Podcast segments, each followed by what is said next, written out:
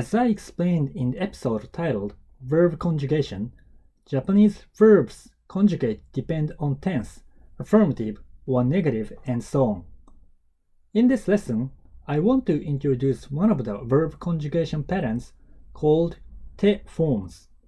Te forms are very important and have a variety of usage which makes it complicated.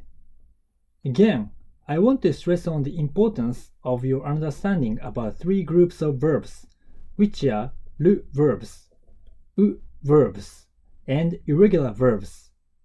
You need to have understanding for three groups of verbs in order to understand te forms, since te forms have separate rules according to three groups of verbs. If you have not listened to the episode titled Verb Conjugation, I recommend you to listen to that episode before this episode. If you conjugate the dictionary forms of verbs into te forms, the last word of verbs will be changed into te or de. As I said, te forms are used for a variety of expressions. For example, making requests, such as please help me. 助けてください。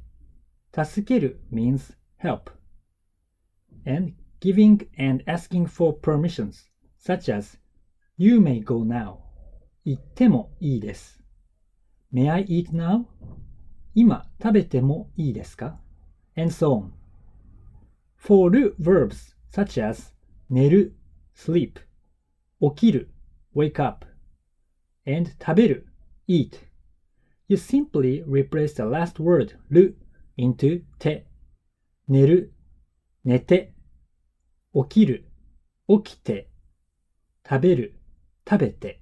The forms of u verbs are much more complicated than ru verbs. The rule is divided into some sub-rules. It will get complicated, so I put the link for your reference.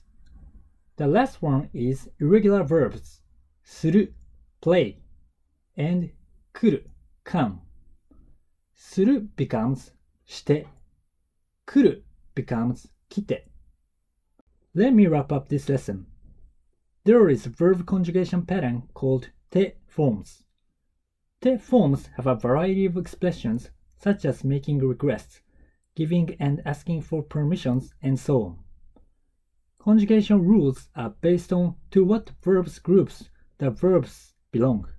Ru verbs, u verbs, or irregular verbs. That's why understanding of three groups of verbs are very important. From next lesson, I will introduce how te forms are actually used. I hope you to take a look at the link explaining about te forms and get understanding. How was this lesson? In this radio, I'm giving you some tips about Japanese grammar. Thank you for listening and enjoy your study.